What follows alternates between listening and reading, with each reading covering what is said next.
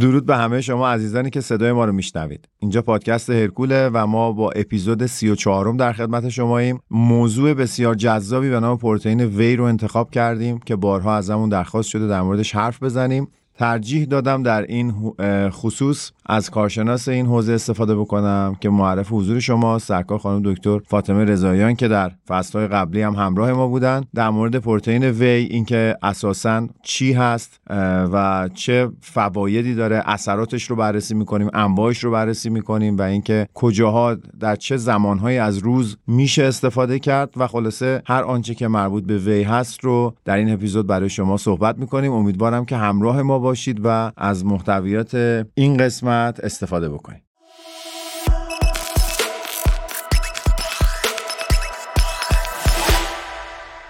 خب خانم دکتر سلام عرض می‌کنم. مجددا خوش آمد میگم. و خیلی خوشحالیم در خدمتتونیم. شما هم لطفا سلام بفرمایید تا اینکه من سوالا رو مطرح کنم خدمتتون. منم سلام می‌کنم خدمت شما و همراهان پادکست هرکول. خیلی خوشحالم که توی اپیزود دیگه همراهتون هستم. خیلی متشکرم از لطفتون. اگر موافق باشین مستقیم بریم. اول یه تعریفی بکنیم از اینکه پروتئین وی چی هست. اون چیزی که مصطلح بعضی راجبش حرف می‌زنن میگن پروتئین آب پنیره.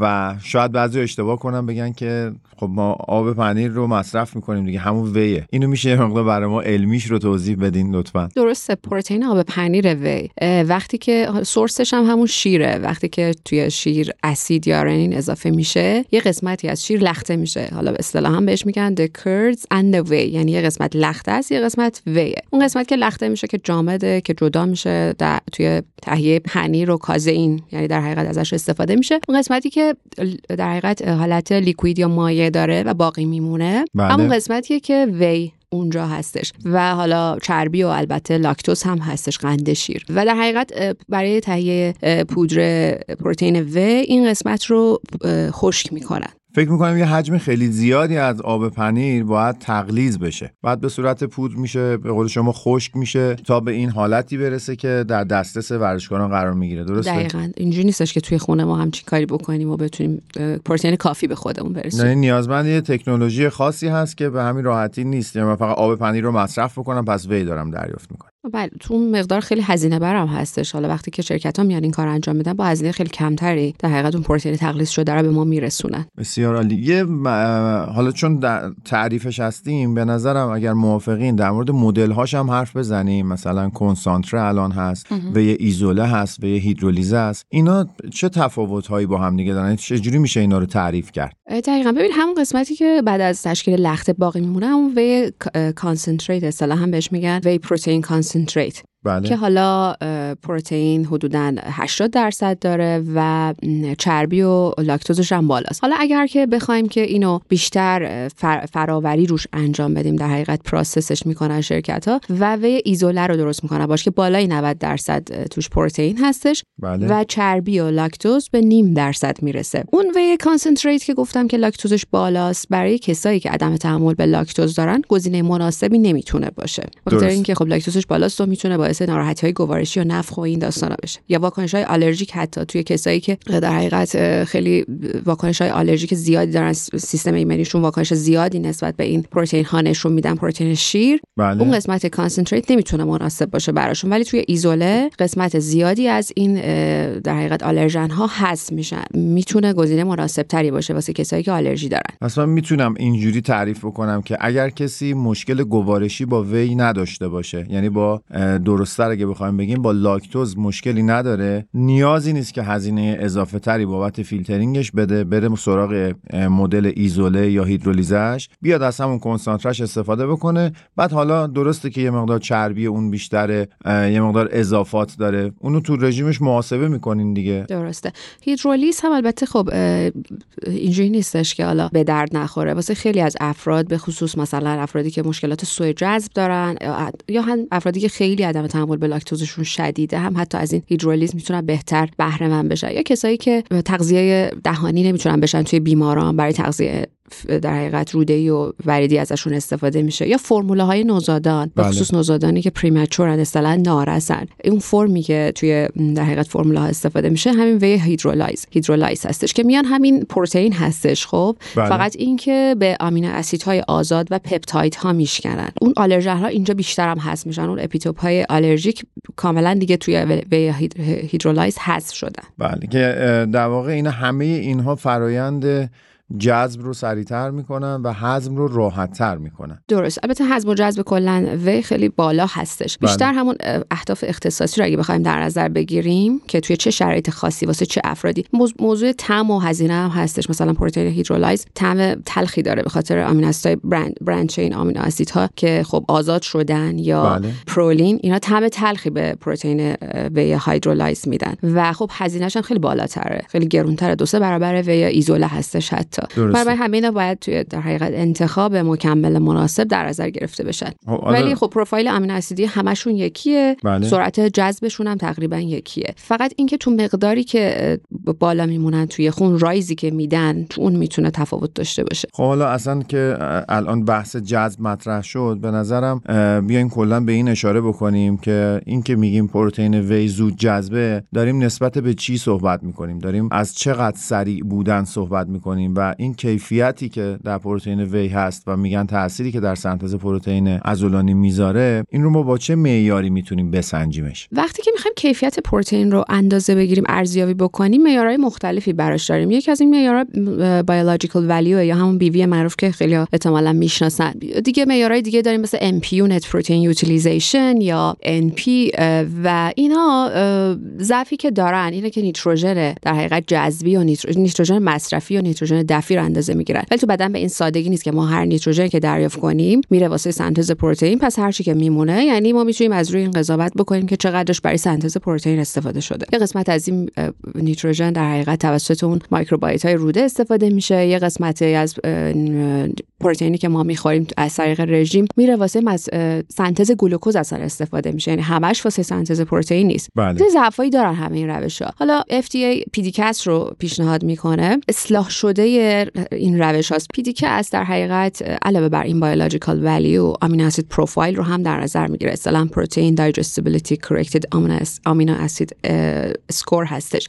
یعنی توی اون امتیازی که ما به یعنی هضم پروتئین به صورت اصلاح شده. یعنی score ی که به آمینو اسیدهاش میدیم برای هضم اصلاح شده. حالا اصطلاح خیلی سخته بعضی از این اصطلاح های انگلیسی واقعا به فارسی ترجمه کردن. سخت میشه. آره بخصوص و هر چقدر طولانی تر باشن سختتر میشن. و اینکه این پروفایل آمینو اسید رو هم در نظر می‌گیره و خب می‌تونه مناسب تر باشه برای ارزیابی کیفیت پروتئین. به خاطر اینکه علاوه بر درسته که پروتئین کل مهمه ولی اون کیفیتش هم مهمه. مثلا که از منابع حیوانی اکثرا مثلا پروتئیناشون کامله PDCAAS های بالایی دارن. مثلا اگر بخوایم مقایسه کنیم یه پروتئین حیوانی پروتئینی که از منشأ حیوانی مثل وی رو با مثلا سویا وی مثلا توی 120 قرار می‌گیره. سویا امتیاز 90 و 86 فکر می‌کنم می‌گیره تا جایی که یادم به کازئین هم با وی مثلا مساوی امتیازش تقریبا 123 126 اینجوری خیلی اختلاف زیادی با هم ندارن. آره اینجا اهمیت پیدا می‌کنه. خب الان شما فرمودین که کازئین و وی تو یک ریت قرار می‌گیرن تو یک درجه قرار می‌گیرن. پس الان فرقی نمی‌کنه که من بعد از تمرین بیام کازئین بخورم یا وی بخورم چون خاطرم هست یه مدتی هم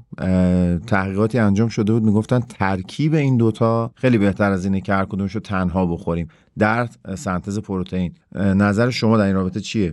درسته. خیلی این مطرح میشه که کازئین بهتره وی بهتره. اه، فرضیه های زیادی هم تو این مورد وجود داره. اه، بذارین اول مقایسه کنم. وی و کازئین هر دو جذب بالای 90 درصد 97 درصد دارن. بله. هر دو در حقیقت سرعت جذبشون بالاست. وی تا سه, در... سه ساعت توی خون بالا میمونه. کازئین تا 8 ساعت هم توی خون بالا میمونه. بله. دیگه پروفایل امینو اسیدی هر دوتاشون کامله. PDCAAS هر دوتاشون نزدیک به همه. 120 123 اینجوری تو این رنجه بله. پس دوتاشون هم پروتئین های کامل یعنی اگه بخوایم فقط در حقیقت فاکتور رو در نظر بگیریم توی سنتز پروتئین عضلانی بله. و بعضیا مطرح کرده بودن توی بعضی از مطالعات دیده شده بود مثلا ترکیب 40 گرم whey با 8 گرم کازئین اه، می‌تونه ترکیب بهتری باشه واسه سنتز پروتئین عضلانی ولی اینا وقت تو بلند مدت واقعا این اثر از بین میره وقتی که پروتئین کل روز یکی باشه وقتی که اینا میان مثلا دقیق تر میشن روی جزئیات هم افراد رو نمیشه کنترل کرد کاملا توی شرایط آزمایشگاهی مگر اینکه باشن بله. که بدونیم که چی می‌خورن چه منبع پروتئینی و چه مقدار وقتی که اینا رو دقیق تر بررسی می‌کنن و می‌بینن که پروتئین کل اگر که در حقیقت تو دو تا گروه مساوی باشن دیگه اهمیتی نداره واقعا شما از کازئین بگیری و وی یا وی ولی خب یه سری فرضی هایی هم وجود داره مثل اینکه کازئین باعث کاهش بریک داون ماهیچه میشه یا در حقیقت.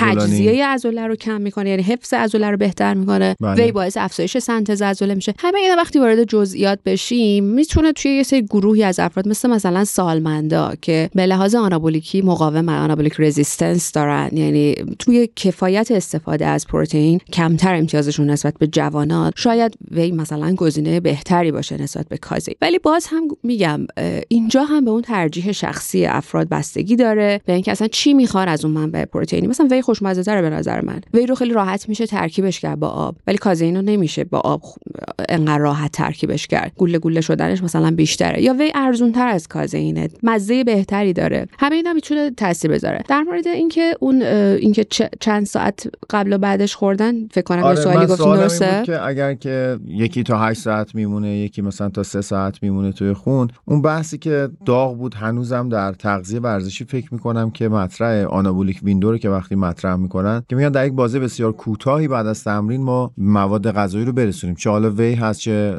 کربوهیدرات هست. می‌خوام ببینم اینجا الان با توجه به اون امتیاز برابری که دادیم 120 و 123 الان میشه از کازئین بعد از تمرین استفاده کرد یا اصلا چیزی به نام anabolic window شما بهش اعتقاد دارید؟ آره anabolic window یه فرضیه که مطرح شده و اینجوریه که میگه که وقتی شما resistance training یعنی تمرینی تمرین مقاومتی انجام میدین که اصطلاحا باعث آسیب به عضله میشه muscle damage ایجاد می‌کنه حتما باید توی یک ساعت بعد از اون تمرین شما پروتئین رو بگیری وگرنه انگار تمرین نکردی و اون اثرات آنابولیک رو اون one hour anabolic window یا metabolic window رو نمی‌تونی ازش بهره مند بشی. ولی تحقیقات نشون میدن که اینجوری نیستش که فقط ما یک ساعت وقت داشته باشیم برای اینکه اون MPS رو داشته باشیم. و در حقیقت پروتئین های مختلف تا زم- زمان های مختلفی توی خون باقی میمونن. مثلا خود whey رو گفتم سه ساعت می‌تونه توی خون باقی بمونه کازئین 8 ساعت. و خب ما تو این در حقیقت بازه زمانی می‌تونیم اینا رو استفاده بکنیم و از اثراتش بهره مند بشیم. یه موضوع دیگه وجود داره در مورد اینکه حالا مثلا یه متاآنالیزی که براد فکر کنم براد شونفلد انجام داده بود اینکه بله. resistance training تا 48 ساعت اون آنابولیک در حقیقت anabolic window رو برای ما باز نگه میداره. یعنی ما تو این بازه زمانی می‌تونیم این کار رو انجام بدیم. و وقتی که اینا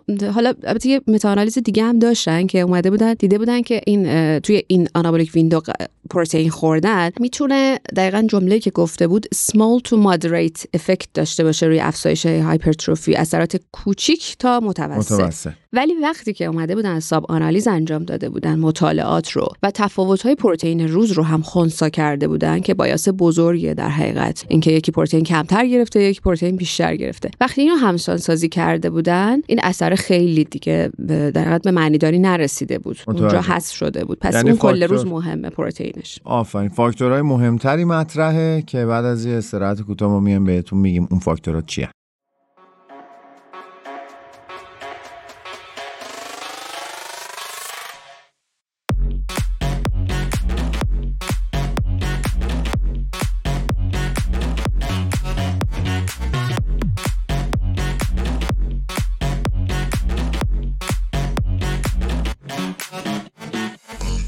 خب حالا پیرو ادامه صحبتی که داشتیم می‌کردیم یه سوال دیگه به ذهن من رسید. اگر که شما اشاره کردین که پروتئینی که در طول روز دریافت می‌کنیم هر کدوم از ما خیلی تعیین کننده تر از اینه که ما حالا در یک فاصله کوتاهی بعد از تمرین مثلا وی مصرف بکنیم یا غذا بخوریم. خب اگر موضوع این چنینه چرا اینقدر شرکت ها دارن به در دیوار می‌زنن یا خیلی ها دارن تلاش می‌کنن بلا فاصله بعد از تمرین وی بخورن؟ این آیا بی اهمیت میشه یا ما باید بهش به یک چشم دیگه نگاه بکنیم؟ یا اینکه اصلا ماجرا چیز دیگه یا ما باید به یک تصویر بزرگتری نگاه بکنیم؟ دقیقا باید به یک تصویر بزرگتر نگاه بکنیم. این جمله درستتر می‌تونه باشه. بی اهمیت نمیشه. در درجات بعدی اهمیت قرار می‌گیره. بذارین یه مثال بزنم. مثلا اگر یک هرم رو در نظر بگیریم که فاکتورهای مربوط به پروتئین تاثیرشون تاثیری که روی سنتز پروتئین عضلانی دارن توی اون هرم باشن هر کدوم اون کف هرم پروتئین کل روزه که یعنی مهمترین قسمتش رو تشکیل میده. بیشترین تاثیر رو داره. بعد پروتئین دیستریبیوشن یعنی توزیع پروتئین در کل روز. این که ما بیایم سه تا مثلا فرض کنین پروتئین مساوی بخوریم سه تا وعده با پروتئین مساوی بخوریم مثلا 40 گرمی مثل 30 بخوریم؟ گرم 40 گرم دقیقا. بهتر از اینه که یه وعده 10 گرمی بخوریم یه وعده 60 گرمی بخوریم. تاثیراتش آنابولیکش بیشتره. بعد عامل بعدی کیفیت پروتئینه. یعنی همون در حقیقت این که آمینو اسیدهای پروفایل آمینو آمینو اسیدش چقدر. کامل باشه حالا احتمالا مخاطبین حتما می‌دونن که یه سری آمینو اسیدها وجود دارن توی بدن که بدن ما نمی‌تونه اونا رو سنتزش بکنه به اصطلاح بهشون میگیم اسنشیال امینو اسیدز بله. که سه تا از اونها هم همون برانچ برانچد چین امینو اسیدها هستن که اینا رو بعد از غذا ما بگیریم و خب کیفیت پروتئین اینجا مطرح میشه و اینکه عامل بعدی که اون در حقیقت رأس هرمه که اهمیت کمتری نسبت به این همه این عواملی که گفتم داره همون timing پروتئینه یعنی همون anabolic window ه بله. که این بیشتر وقتی اهمیت پیدا می‌کنه که ما کی preload پروتئین رو انجام دادیم مثلا توی افرادی که ناشتا ورزش می‌کنن مثلا شب خوابیده fast بوده در طول شب به صورت طبیعی و صبح شده رفته تمرین بله. خب توی این افراد دقیقا بلافاصله بعد از تمرین خیلی مهمه که اون پروتئین رو. بگیرن آره ولی وقتی که اون آمینو اسیدها کماکان توی خون هستن یعنی بالا هستش این قضیه اهمیتی نداره که ما دقیقا بلافاصله بعد از تمرینمون اینو بگیریم. حتی یه فرضیه وجود داشت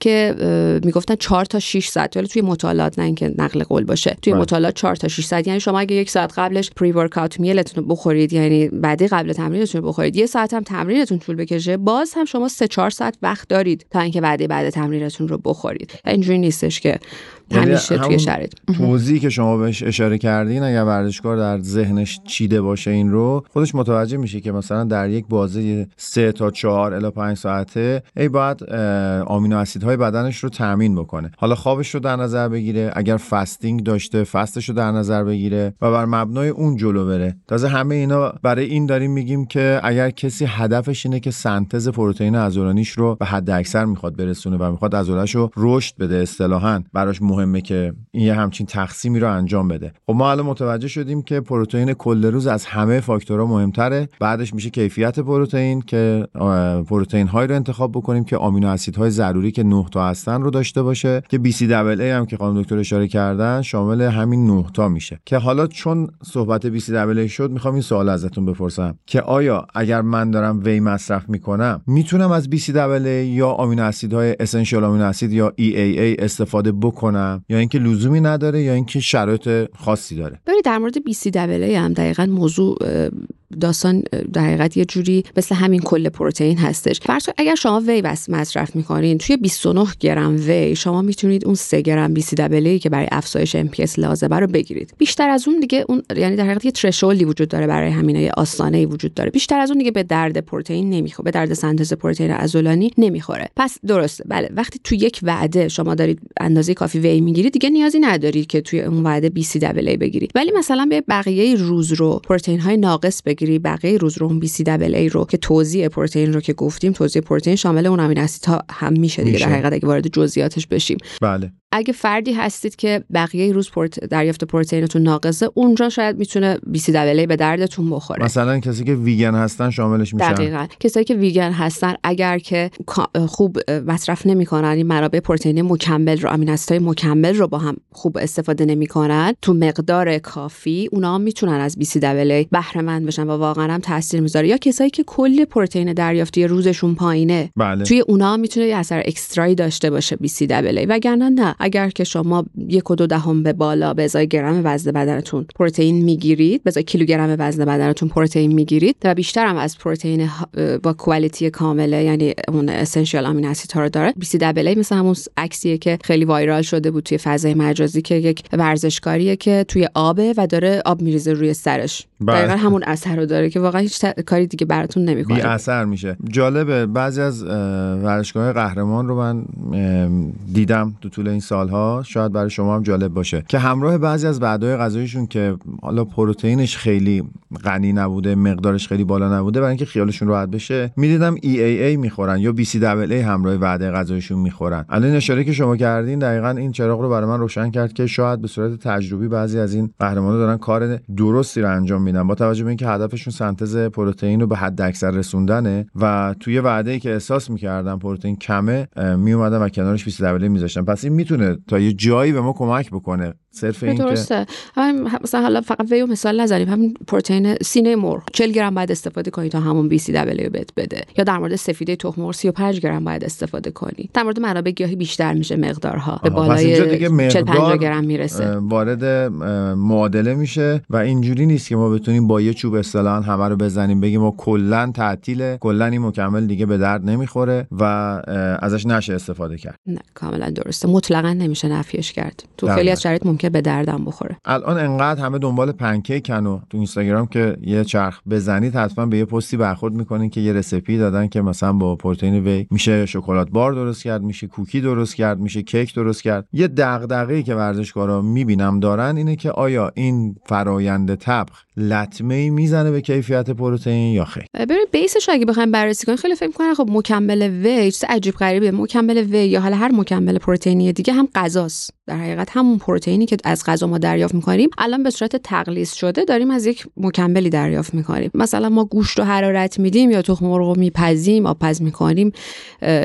چه می‌دونم گوشت رو سرخ می‌کنیم مگه پروتئینش از بین میره که وی هم از بین بره؟ نه این درست نیستش. با مایکروویو کردن با پختن پروتئین چه پروتئین وی باشه چه از طریق whole food یا غذای کامل باشه بله. اتفاقی واسه پروتئین نمیفته و می‌تونن با خیال راحت اینا رو درست کنم اتفاقا خیلی کمک می‌کنه به اون adherence شون به رژیمشون به خاطر اینکه این در حقیقت آره اسنک ها و در حقیقت میان وعده‌هایی که خوشمزه بستنی و چه می‌دونم به قول شما protein bar ا nut bar ا اینایی که درست می‌کنن با این مکمل های پروتئینی کمک می‌کنه که در کنار اینکه اون اصلا بعضی sweet taste دارن مثلا خیلی علاقه به شیرینی دارن اینا رو مثلا برطرف می‌کنه در این حال بهشون پروتئین هم میرسونه و گزینه خوبی هم هستش اتفاقا. خب پس این بحثی که می‌گفتن دناتوره میشه پروتئین و حرارت می‌بینه یه مقدار فکر می‌کنم نگاه نگاه افراطیه و حتی اگر دناتوره بشه تغییر ماهیت که نمیده. ممکنه ساختار پروتئین یه مقدار تغییر بکنه اما در عین حال همچنان داره اون فواید رو میده و فکر می‌کنم فقط شما اشاره کردین که سرعت جذب یا حالا فرایند جذب یه مقدار ممکنه تحت تاثیر قرار بده. درسته؟ درسته. اگر خیلی حرارت ببینه مثلا.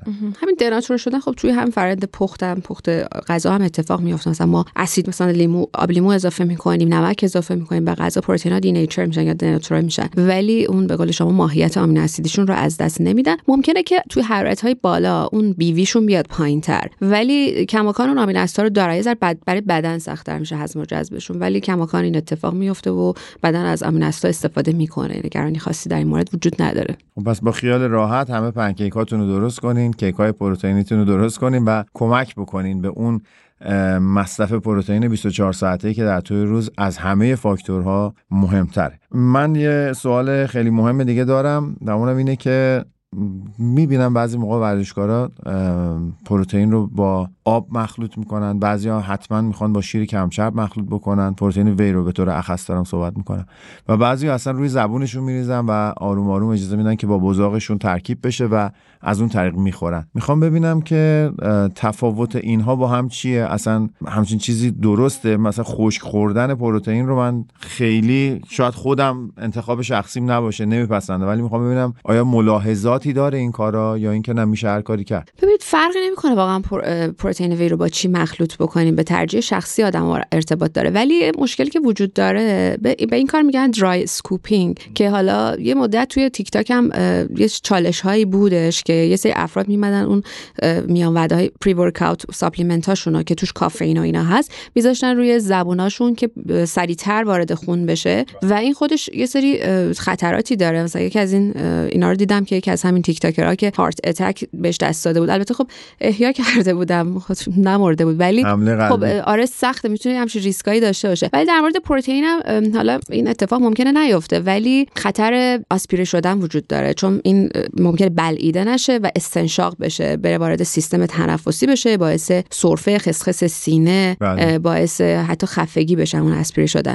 پس با احتیاط باید این کار رو انجام بدن. اگر که خشک بخورن و روی زبون بریزن که البته فکر می‌کنم خیلی واقعا لزومی نداره. آدم اگر تمرینش تموم شده و قراره که دریافت پروتئین داشته باشه حالا چه اصراریه که از روش سختش استفاده بکنه. حالا چالش اگر می‌ذارن شاید اون به خاطر گرفتن ویو هست و جلب نظر مخاطبه. ولی روشی که فکر می‌کنم با شما چون بارها صحبت کردم در این خصوص احساس می‌کنم شما موافق این هستین که پروتئین وی با آب مخلوط بشه که ما اصلا از اون نیت زود جذب شدنش استفاده بکنیم یعنی اون رو محقق بکنیم. دقیقا همینه. پس دیگه این داره که چقدر می‌خوایم کالری بگیریم؟ یعنی اگه مثلا توی نقصان هستیم من خودم ترجیح میدم که با آب مخلوطش بکنم. یا نه اگر که محدودیت کالری ندارید می‌تونید با شیر پرچرب کم چرب با انواع میوه ها هر چیزی که دوست داشتید میکسش کنید توی شیک های پروتئینیتون. ولی مثلا من برای قبل از ها خودم ترجیح میدم با آب مخلوطش کنم کالری کمتری می‌گیرم همون تاثیر رو هم داره. بسیار عالی. خیلی برای من اطلاعات جذابی بود. امیدوارم که مخاطبمونم به کارشون بیاد. اگر در مورد بحث وی چیزی فکر می‌کنید که باید اضافه بشه ما خیلی خوشحال و مشتاقانه میشنویم. سوالاتتون خیلی کامل بود. فکر می‌کنم به همه چی اشاره کردیم. شاید خوب باشه که بگم که انقدر نترسن از این مکمل های پروتئینی. چون ماهیتشون واقعا غذاست. چون من اینو حالا بر اساس تجربه که خودم دارم تو فیلد که کار می‌کنم می‌بینم که خیلی از افراد فکر می‌کنن پروتئین وی یا مکمل های پروتئینی به صورت جنرال اگه بحث کنیم بله. اینا دارو ان هورمونن نه. اینا واقعا دارو و هورمون نیستن غذان خانم های باردار خانم های شیرده سالمندان به خصوص حتما. کسایی که پروتئین دریافتی کافی در روز ندارن مثلا از منابع حیوانی خوششون نمیاد ویگن مثلا حالا ویگنن که پروتئین اگه به لحاظ اخلاقی مشکل دارن حتما سورسشون گیاهی باشه. می‌تونن از مکمل های پروتئینی ویگن با بیس ویگن استفاده بکنن. و خیلی خوبه. مثلا سبکتر هم هست دیگه. اگر که, کسی می‌خواد پروتئین دریافتیشو بالا ببره و مثلا رو معیارهای به هر کیلوگرم از وزن بدن حداقل مثلا دو گرم اگه دریافت بکنه شاید همه رو بخواد هر روز از غذا کاملا تامین بکنه برای سخت باشه. یعنی فکر می‌کنم خیلی پروسه رژیم گرفتن رو هم راحت‌تر می‌کنه. مثلا میگه همیشه همه باید وی رو تو خونهشون داشته باشن. یا حالا یه مکمل پروتئین تو خونهشون داشته باشن. خیلی زمان ها وجود داره که افراد نمی‌تونن اون پروتئین کامل رو در طول روز دریافت کنن. من خودم سفر میرم حتما وی رو با خودم همراه می‌برم. یا وقتی بیمار میشم اشتها ندارم لیکوید فرمش رو درست می‌کنن پروتئین رو به شکل مایع می‌گیرن از طریق همین مکمل ها پس که نیاز بدن به پروتئین حداقل تامین بشه. تو اون شره واقعا اشاره به جایی بود از بابت اینکه بعضی از پدر مادرها دغدغه نوجوان هاشون رو دارن که آقا پروتئین به چیه مصرف می‌کنه اینا همش مصنوعیه. یعنی همه رو توی دسته گذاشتن. پروتئین وی رو بذاریم کنار مثلا استروید. خب اصلا تقسیم بندی درستی نیست و فکر می‌کنم خیلی اشاره به جایی بود. این ترس رو کنار بذارن اصلا به همین دلیلی که در داروخانه ها داره اینا عرضه میشه به نظرم که این دغدغه ها کم بشه و بشه به راحتی ازش استفاده کرد. اگر ما ببینیم پروتئین وی رو در یک سبد کالا کنار مثلا سینه مرغ کنار فیله مرغ و بقیه منابع طبیعی پروتئینی فکر می‌کنم مشکل حل میشه. دقیقا.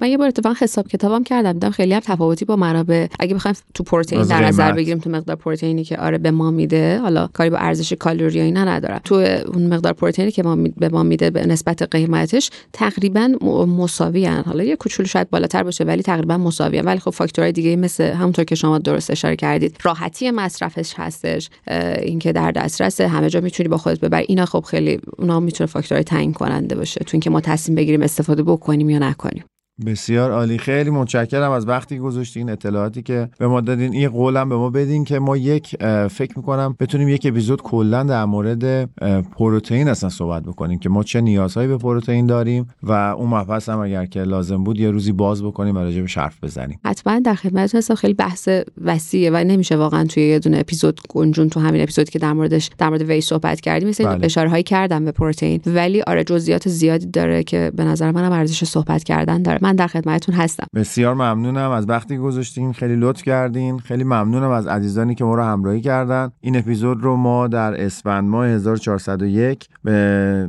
گویندگی تهیه من فرشید نزاکتی ضبط کردیم و به کارگردانی محمد رضا محمدی. خیلی مجددا متشکرم از خانم دکتر رضاییان که در خدمتشون بودیم. امیدوارم تا اپیزود بعدی هر جا که هستین حالتون خوب و خوش باشه.